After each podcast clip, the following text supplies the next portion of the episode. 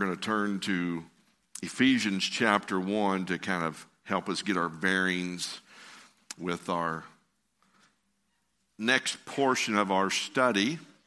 We're going to begin the promised kingdom this morning, and we'll do part one this Sunday, and then next Sunday we'll do part two with looking at uh, Abraham.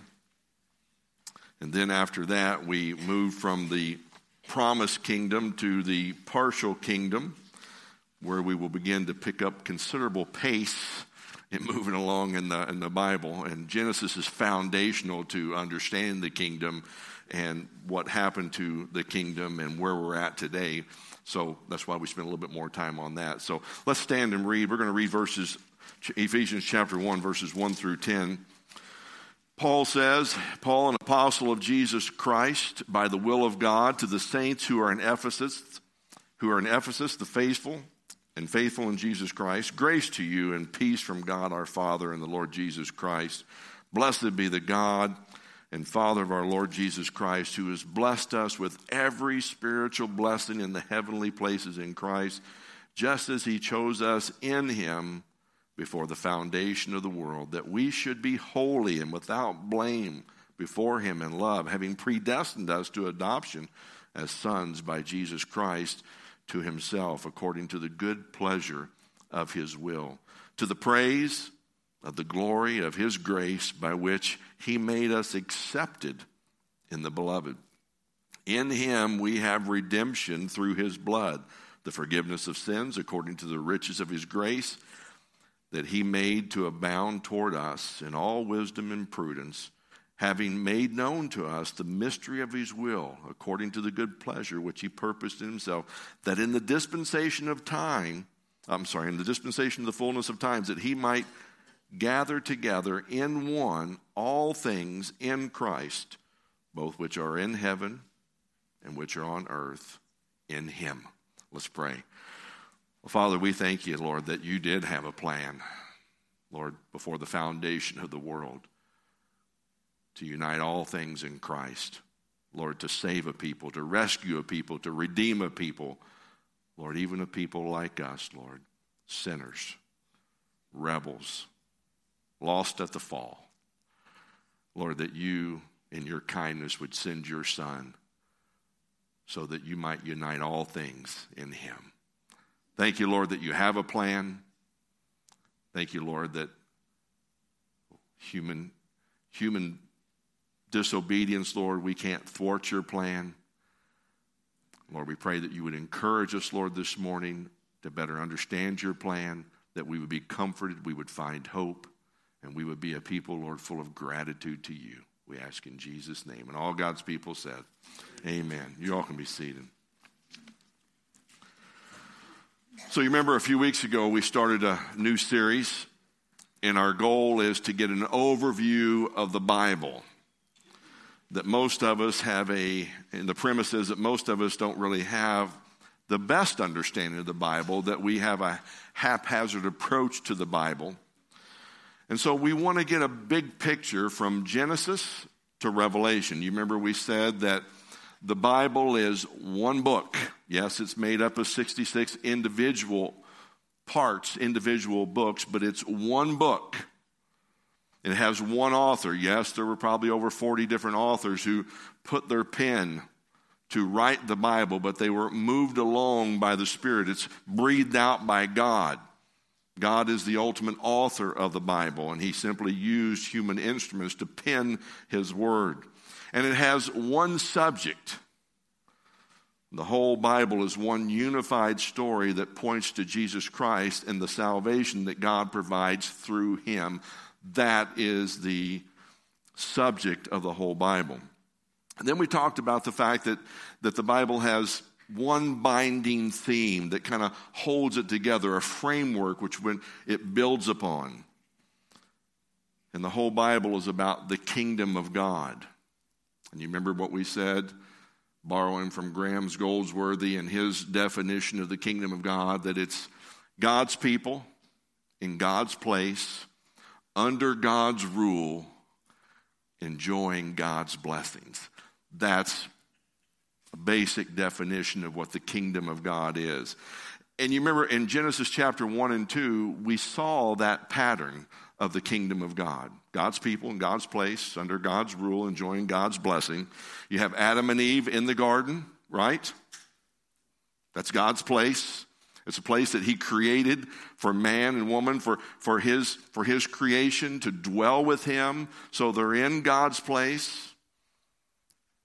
They're God's people in God's place. They're under His rule. He's given them instructions, provisions by which this relationship might be good. And as they obey God's word, they enjoy God's blessing, right? You remember what God's blessing was? They have a per- this perfect relationships. They have a perfect relationship with God. They have a perfect relationship with one another, between husband and wife and they have a perfect relationship with all of creation. And we could define that as rest. Right? Doesn't mean that it was absent of work. Work was good. Doesn't mean that it was absent of husbands and wives talking. They talked, and that was good, but there was no friction. There was no arguing. There was no fighting.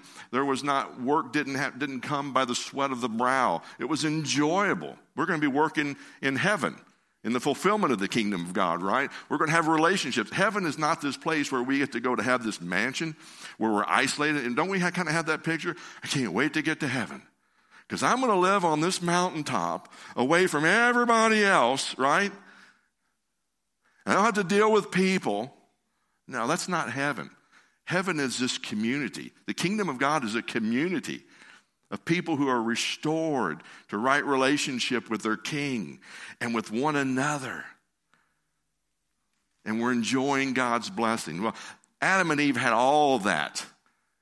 And that's what, you know, the culmination is. That's what we're moving toward. When we get to the end of our study, we'll, we'll see that in the book of Revelation. Adam and Eve had all of that in the beginning. And then something horrible happens that ruins the pattern that God had intended for his world. Adam and Eve rebel against God. They disobey his word. They ate from the tree of the knowledge of good and evil. And so the perfect kingdom that God had established at creation now becomes what we've been calling the perished kingdom. And I'm simply borrowing terms and phrases from Vaughan Roberts in his book. Uh, what's it called, David? The Big Picture? The, something like that. It's over here in the book note. But he borrows heavily from Graeme's Goldsworthy and, and, and this whole idea of the kingdom of God. And, and so the perfect kingdom that God established at creation is now ruined, we could say. Humans are no longer God's people by nature. By nature, now we are what? Because we're related to Adam, by nature, we are rebels. Remember what David said? It, that uh, uh, I was conceived in iniquity. At the moment conception took place, a little sinner was created. When the egg and the sperm joined and conception took place, sinners are created, rebels are created. We are at enmity with God. And if you don't believe that, then you don't have children yet. Isaiah said that we all, like sheep, have gone astray. We have turned every one to his own way. We have, we by nature, we don't turn toward God. By nature, we turn from. You remember Adam and Eve in the garden after they sinned? What were they turning toward God? No, they turned away from Him. They hid from him. That's by nature what we do. We are just like our head, Adam. And so you have God's people who are no longer God's people because of what happened in the garden. We no longer live in God's place. We don't live in the garden. If you don't believe that, just walk outside. Palmdale, the Antelope Valley is I mean, it's one of the few places on the earth where you can see very clearly we do not live in paradise, right? but it's where God has us. And I hate that little plaque, but it's a truth, you know. You bloom where you're planted. This is where we're planted, so so we thrive right here, right?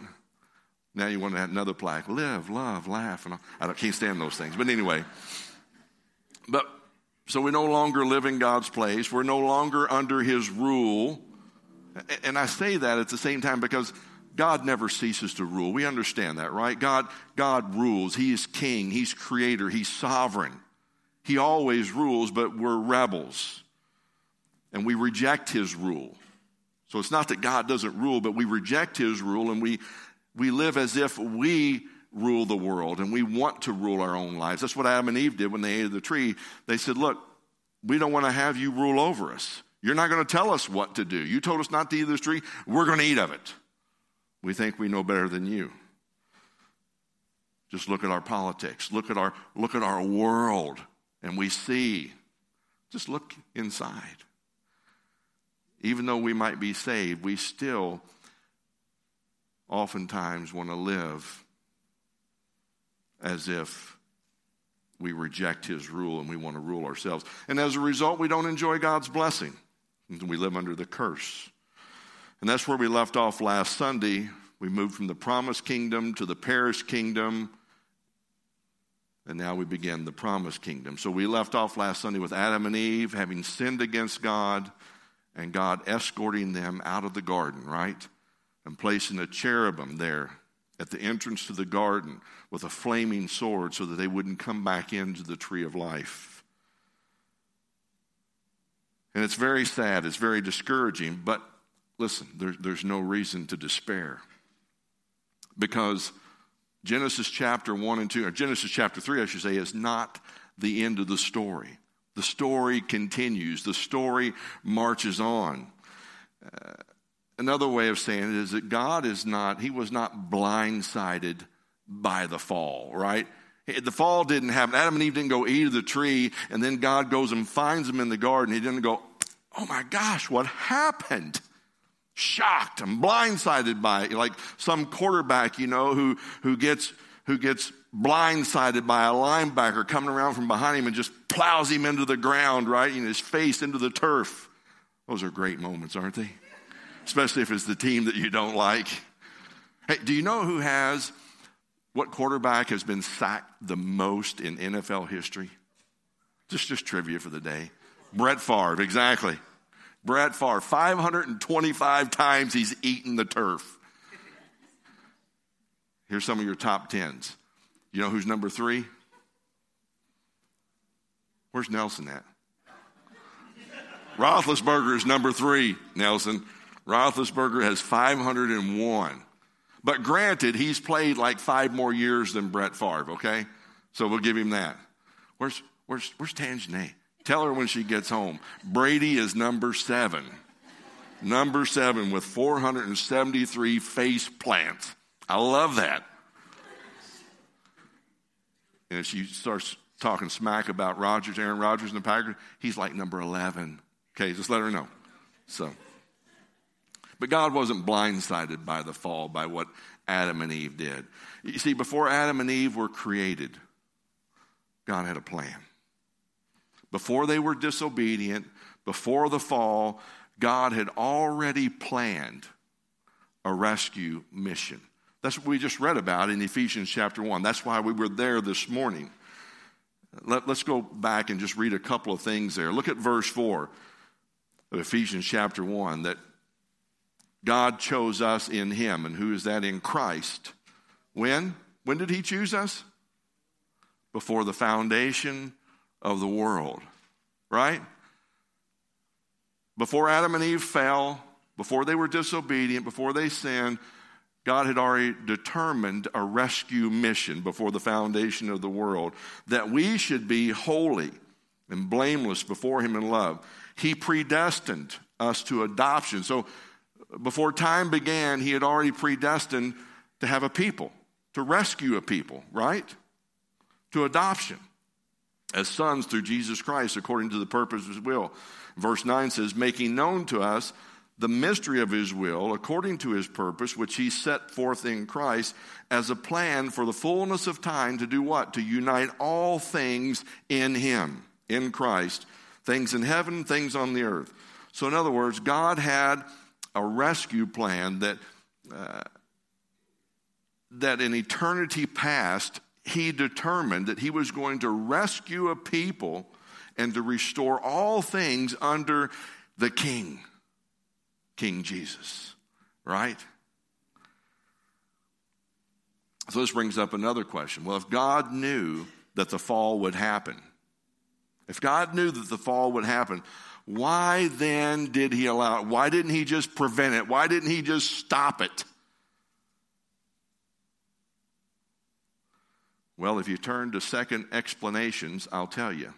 There is no second explanation. If you've turned there, listen, if you're looking for it right now, don't be embarrassed. That's why we're doing this study, okay? This is exactly why. The Bible doesn't answer that question. That if God knew that the fall would happen, why then did he allow it? It doesn't answer that question. But, but it does tell us this in Ephesians 1, verse 11, a verse that we didn't read. It tells us that God is in control. He works all things according to the counsel of his will. In other words, everything works out according to God's plan. And it gives us it gives us a confident hope. In the midst of chaos, right? In the midst of this fallen world that we live in, in the midst of our broken lives, doesn't that give us hope to know that we're not just, it's not just fate, but there is a God who is in control who is working everything according to the counsel of his will. He's determined in eternity past he's going to establish a kingdom and he's going to have a people for himself. And that Adam and Eve's disobedience did not thwart that plan. And when God accomplishes that, when he fulfills it completely, right, at the second coming of Christ, God will be honored and he will be glorified. Paul says that's the very reason that God decided to rescue the world. Notice what he says in verse 5 of Ephesians 1 there that God predestined us, those that he saves, he predestined us for adoption as sons through Jesus Christ, according to the purpose of his will, so that, for, for this, because, so that to the praise of his glorious grace for which he blessed us in the beloved. So, what does Paul say that God's motivation is for his rescue operation? Does Paul say, let me tell you, Church of Ephesus, what God's plan is, what, why he rescued you? Because he wanted to make you happy. That was his sole motivation. Is that what it says? Certainly, it results. Salvation, I don't know about you, but it results in us being happy. I mean, it results in us being overwhelmed with, with you know, over, overjoyed by His grace that, that He shows us. I don't know about you, I'm overjoyed by that. Sometimes I'm not as grateful as I should be. A lot of times I'm not. But I am overjoyed to know that I've been adopted. I was an orphan. We sing the song, I'm an, I was an orphan lost at the fall, right? But he determined before the foundation of the world that he was going to adopt me. I'm overjoyed by that. I'm excited about that. But that's not God's primary motive, is not our happiness. Right? It results in our happiness, but that's not the primary motive. The ultimate reason that God planned a rescue mission, a rescue operation, the ultimate reason that he, he determined to salvage the mess that we made. Do you know what it is? What did Paul say? He's concerned about his name. That's what it says. His, his reputation is at stake. You remember Jesus taught the disciples how to pray? Our Father who art in heaven, what? Hallowed be thy name. What does that mean? I mean, we're like, I don't even know who Hal is. Hal is, it just means halo. It means, it means honor him as holy. That's what Paul is telling us. Here's the sole, the primary motive of God's rescue operation was that God's name would be hallowed, that his name would be honored as holy. You remember Moses was at Numbers chapter 20? They're, they're moving, marching, you know, from Egypt to the promised land. They're going through the wilderness. This is the second time now. He's been with these poor people 40 years. I, I can't fault Moses. I get it. I know what kind of people we are. And, and, and, you know, they're thirsty again. God had done miracle after miracle after miracle. He had shown his faithfulness, his, his grace toward these people over and over again. Once again, they're thirsty and they're grumbling and complaining, right? God says, Moses, speak to the rock and I'm going to give them water. I'm a patient, gracious, loving, kind God. I'm a merciful God. Moses is it up to here with these people, right? He is done with them. And he strikes the rock with his staff twice, right? God graciously still provides water. But what happened to Moses? Yeah, exactly. God says, You're not going into the promised land. Why? Because you did not hallow my name with the people, right? You didn't honor my name. You misrepresented me. You mischaracterized me. You, you represented me, Moses, to the people as a God who is angry with them, a God who doesn't like them, a God who is frustrated with them, a God who is put out with them.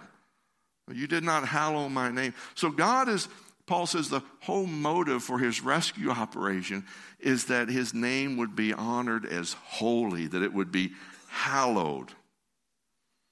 In other words, God's rescue plan is all about Him rather than all about us. I know that's hard for us to hear in our narcissistic culture and society. I know we don't like to hear that because we do think. Adam and Eve thought it was all about them. We think it's all about us. Do you remember how many? Now, this will be dating some of you. It certainly dates me. Uh, how many of you remember that? I think it was 1972, that Carly Simon song? You're so vain. You, you remember that? I bet you think this song was about you. Right? everybody's listening. Who was it about? Was it about Warren Beatty? Was it about Mick Jagger? Who was it about? You know, everybody's trying to guess who it's about. The people, you know, think it was about themselves. That's us. You're so vain. You, you, think this, you think this is all about you, right? But we're consumed with ourselves. How many friends do you have on Facebook? I bet I got more. I don't have any.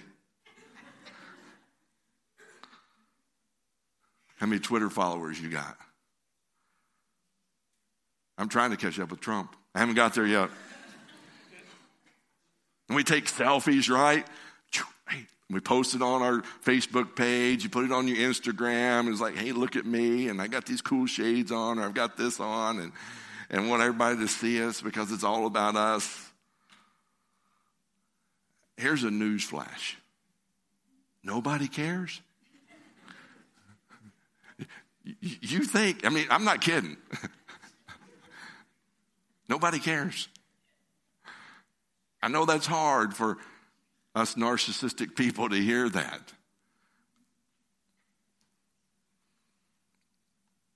But we're so focused on ourselves that we think the whole eternal plan of redemption is centered on us. That it's not. We benefit from it, but it's all about Him, right?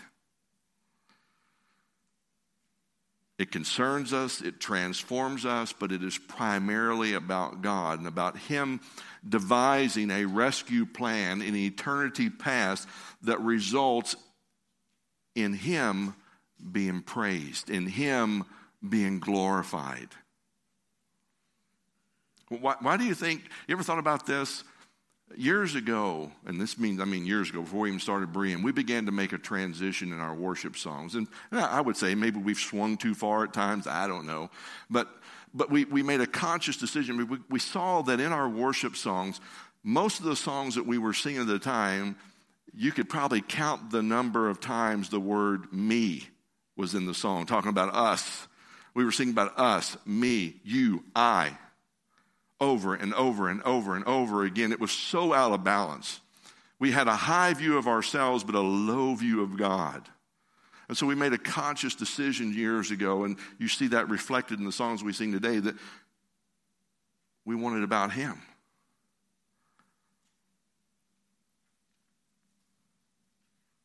Jeremiah put it this way He says, There is none like you, O God. You are great and your name is great and might. Who would not fear you, O King of the nations? For this is your due. For among all the wise ones of the nations and in all their kingdoms, there is none like you. God is worthy to be praised because he is altogether different than us. We are like him in the fact that we are his image bearers. We're created in his image, but he is not created in our image. He is the creator. And he is altogether different, and therefore he is worthy to be praised and honored. That's why we gather on Sunday morning, so that we can praise and honor him together corporately. Well, since the fall, man has refused to accept the right of God to be at the center of everything. And we go to great lengths to make ourselves the center of the universe. And in doing so, here's the problem with that is that we depose him. We, we eh, you know, and the results are catastrophic. We, we, we try to dethrone him, and everything is ruined. That's what Adam and Eve did. Everything is ruined and tainted when we make ourselves the center of the universe, the center of God's plan and we take the spotlight off of him. Remember, I said that the subject of the Bible has, there, there's one subject. Who is it? Daryl Sparks.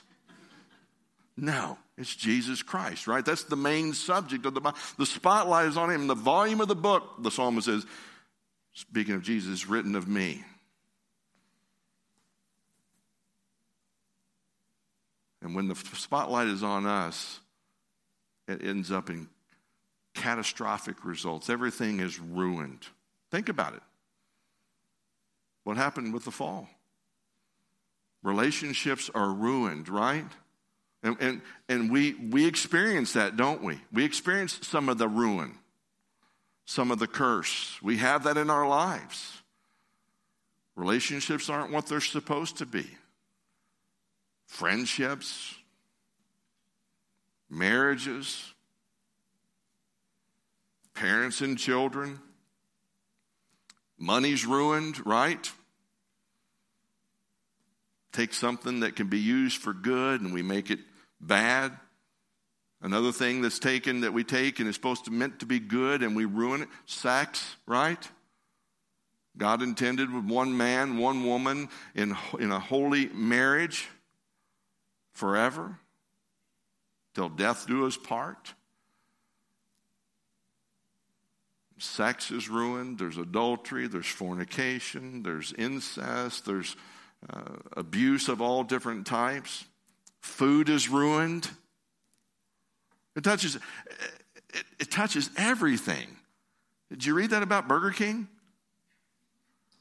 By the end of the year, Burger King is going to have meatless whoppers in every restaurant by the end of the year. Yeah, that's the exact expression, David, that I, like. Mm, that, they're still going to have patties, but they won't be made of beef. They will be meatless, soy byproduct of some sort. Ruined. Ruined. That is the, and, and I'm not, you know, we're not Southern Baptists, so we're not going to boycott Burger King. But that comes close to being on my list of reasons to boycott right there. Vacations are ruined. I mean, it touches everything. You've heard me talk about this before. The Sparks vacations, they are not rest. They are not relaxing. They are not good. We affectionately, in our home, we call them the vacations from hell. They just were. The alternator broke down on, on uh, one trip. Fuel pump went out on another trip. Pulled over by a deputy sheriff on the same trip. Shannon and I, as the kids got older, we would just try to go away, just her and I. Hmm. We would get phone calls from one of the kids hey, this kid did such and such and we've got to come home now. That happened twice. Vacations from hell. Everything's ruined. I mean, there's no dimension of life where the dust of death hasn't settled, right? All because we seek to dethrone God. Now, all that sounds really gloomy, and it would be. And it would be a depressing way to leave us this morning if the perished kingdom was the end of the story, but it's not. There's no reason to despair because God has a plan that He set in motion before the foundation of the world. And that plan is to put things right, to reestablish His kingdom through His Son. And everything, according to Graeme's Goldsworthy, is moving along according to plan. And that's comforting. That's encouraging that this isn't the end of the story. And since God's plan is eternal, we shouldn't be surprised to see hints of it even during the dark days of the fall and the and the its immediate aftermath, right? I think the first hint that we see that God has a plan is that in the midst of God's or in the midst of man's rebellion against God in the garden, we see, as Vaughan Roberts says, we see human sin is met by divine judgment, but also God shows great mercy. Human sin is met by divine judgment, but God also shows great mercy.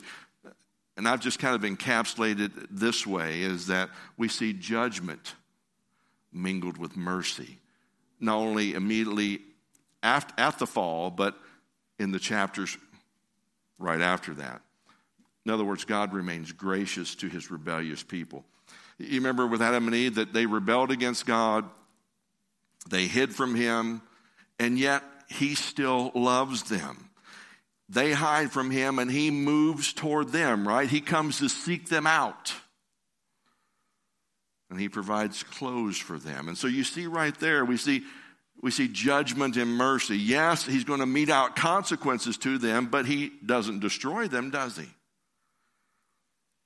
I think his love and his grace is most clearly seen we see his mercy there in Genesis 3:15 where he says to he's actually talking to the serpent and he's meting out the curse upon him and he says, "I will put enmity between you and the woman between your offspring and her offspring and he shall bruise your head and you shall bruise his heel." And, and what does this promise say?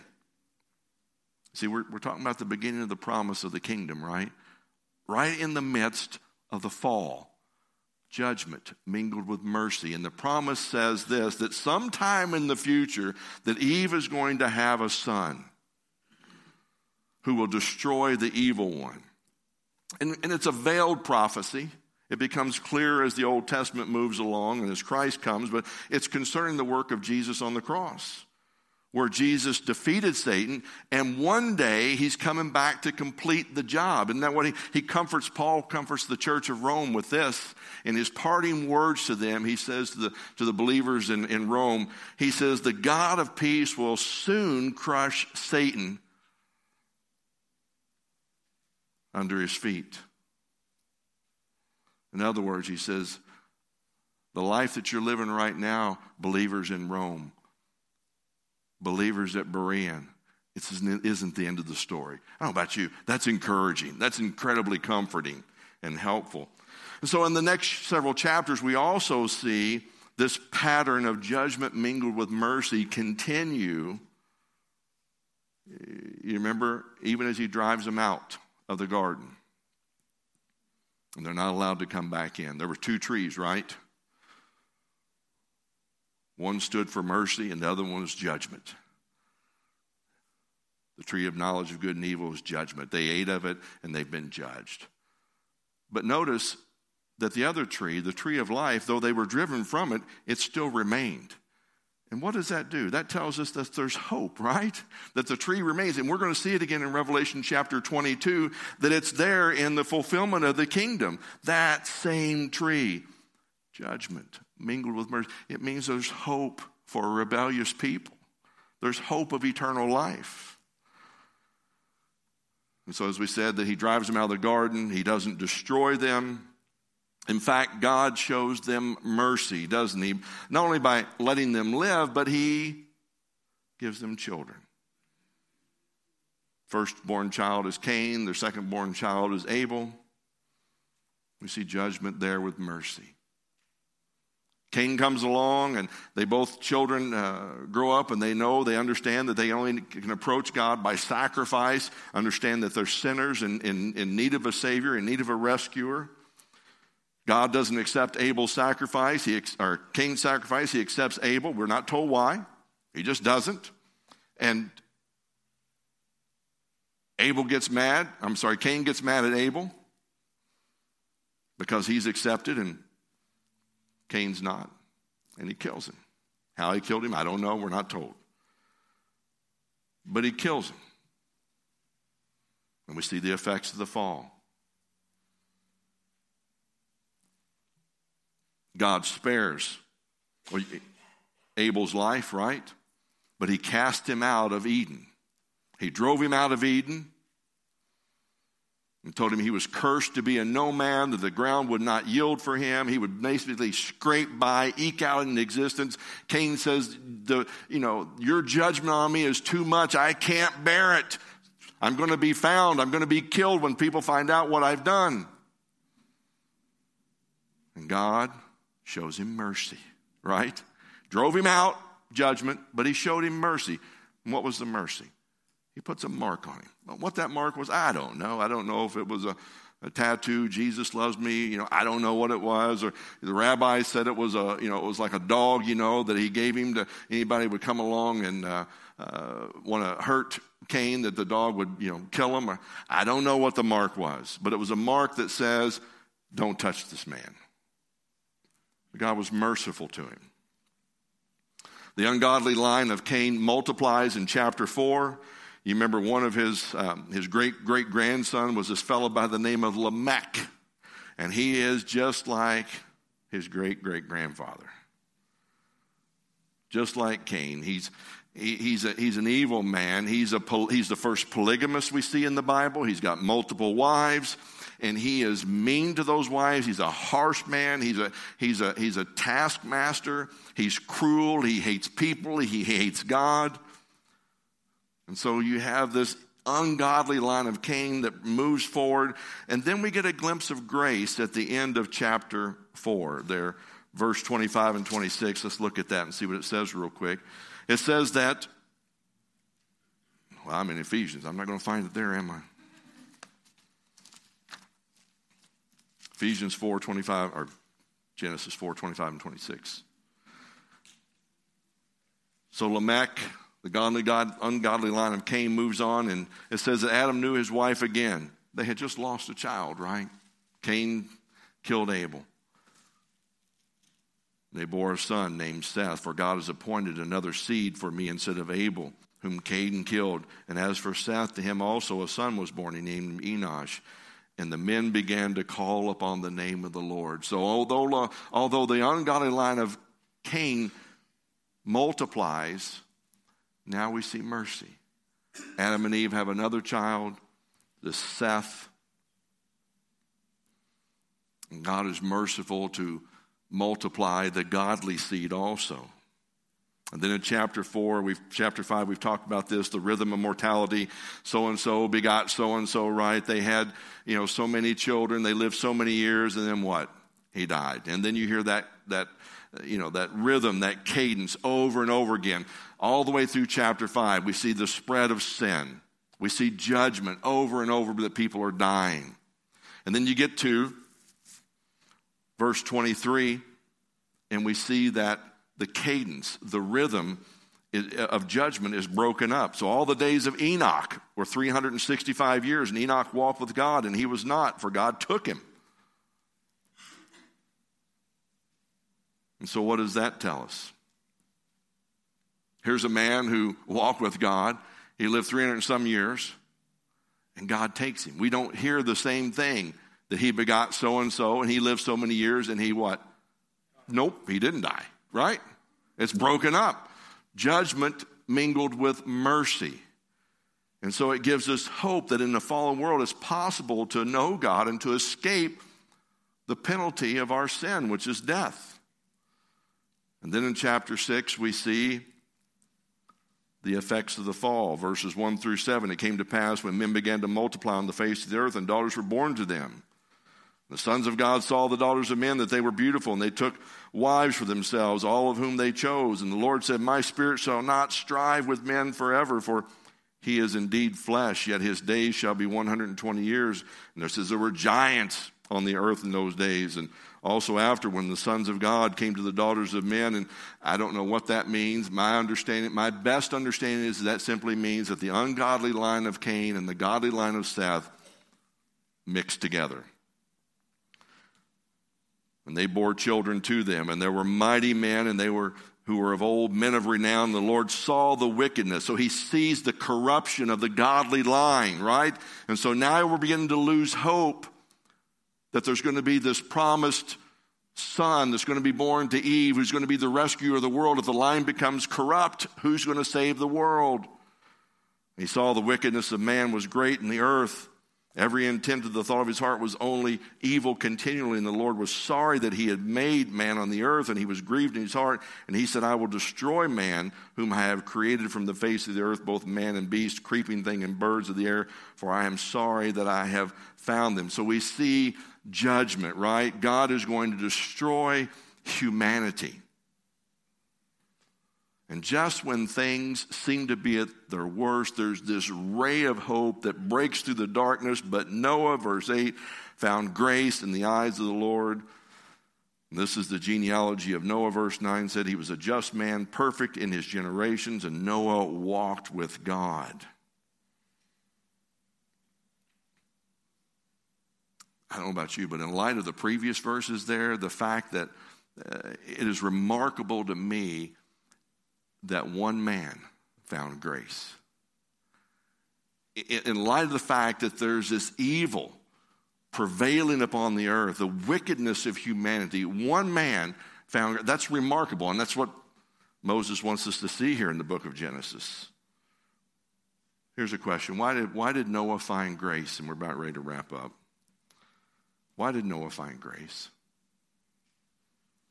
Is it because verse 9 says that he was a just man, he was perfect, he was righteous, and he walked with God? Is that why he found grace?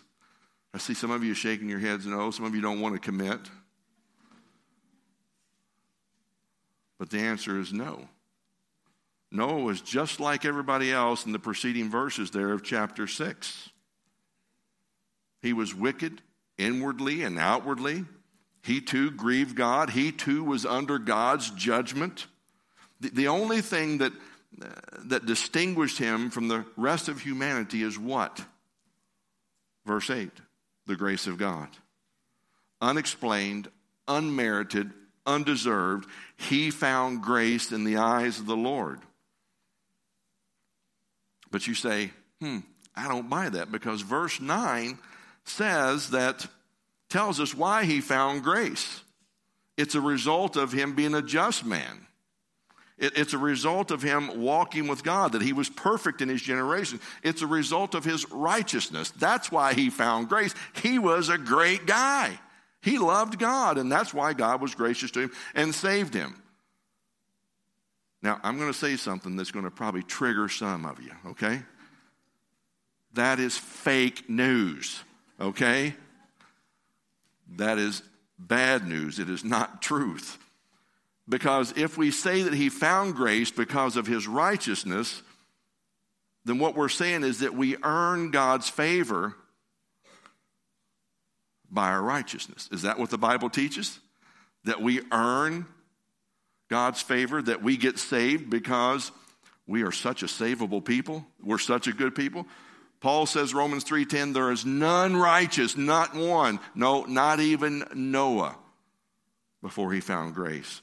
Paul puts it this way and as he's writing to Titus, he says in Titus chapter 3 verse 3, he says for we ourselves were once foolish, disobedient, led astray, slaves to various various passions and pleasures, passing our days in malice and envy, hated by others and hating one another, but when the goodness and loving God of our Savior, loving kindness of God our Savior appeared, He saved us, not because of works done by us in righteousness, but according to His own mercy. So the only thing that distinguishes us from the culture is the same thing that marked Noah out from the people of his day grace, unmerited, unearned, undeserved favor before God, the outreaching favor of God. Do, do, you know how ugly and obnoxious you and I must appear to unbelievers, to non Christians, to our non Christian friends and family when we speak as if salvation is about us? Do you know how how distasteful that is, how off putting that is when, when we make salvation that it's about us? Well, I was, you know, I've always sought God. I've always loved God. I've always been a pretty good person. Or, or like this when we talk about someone who doesn't understand the gospel, we're like, what's the matter with them? Are they, are they deaf? Are they idiots? I mean, a babe should be able to understand the gospel that we need a Savior and we elevate ourselves and we look condescendingly upon it. Do you know how ugly that is? Noah found grace. You and I found grace. Paul says this about in Ephesians. He said that unbelievers, our minds are darkened in our understanding. We're alienated from God because we are ignorant, right? We are deaf. We are blind. We need the scales taken off. We need our ears unstopped. When God does that, that's because He's been gracious to us, not because we deserve that. Noah found grace. And because of grace, he was a just man. He was a righteous man. He was now one of God's people, and God was going to save him. And so we see in the midst of that chapter judgment mingled with mercy. And I'm going to stop there. But I think the, the truth of judgment mingled with mercy is, is best illustrated as we come to the table and Mr. Holloman leads us in that, right? And Jason comes up to lead us in a song as we go out with thinking about judgment mingled with mercy. The best illustration at all, of all is the cross of Calvary.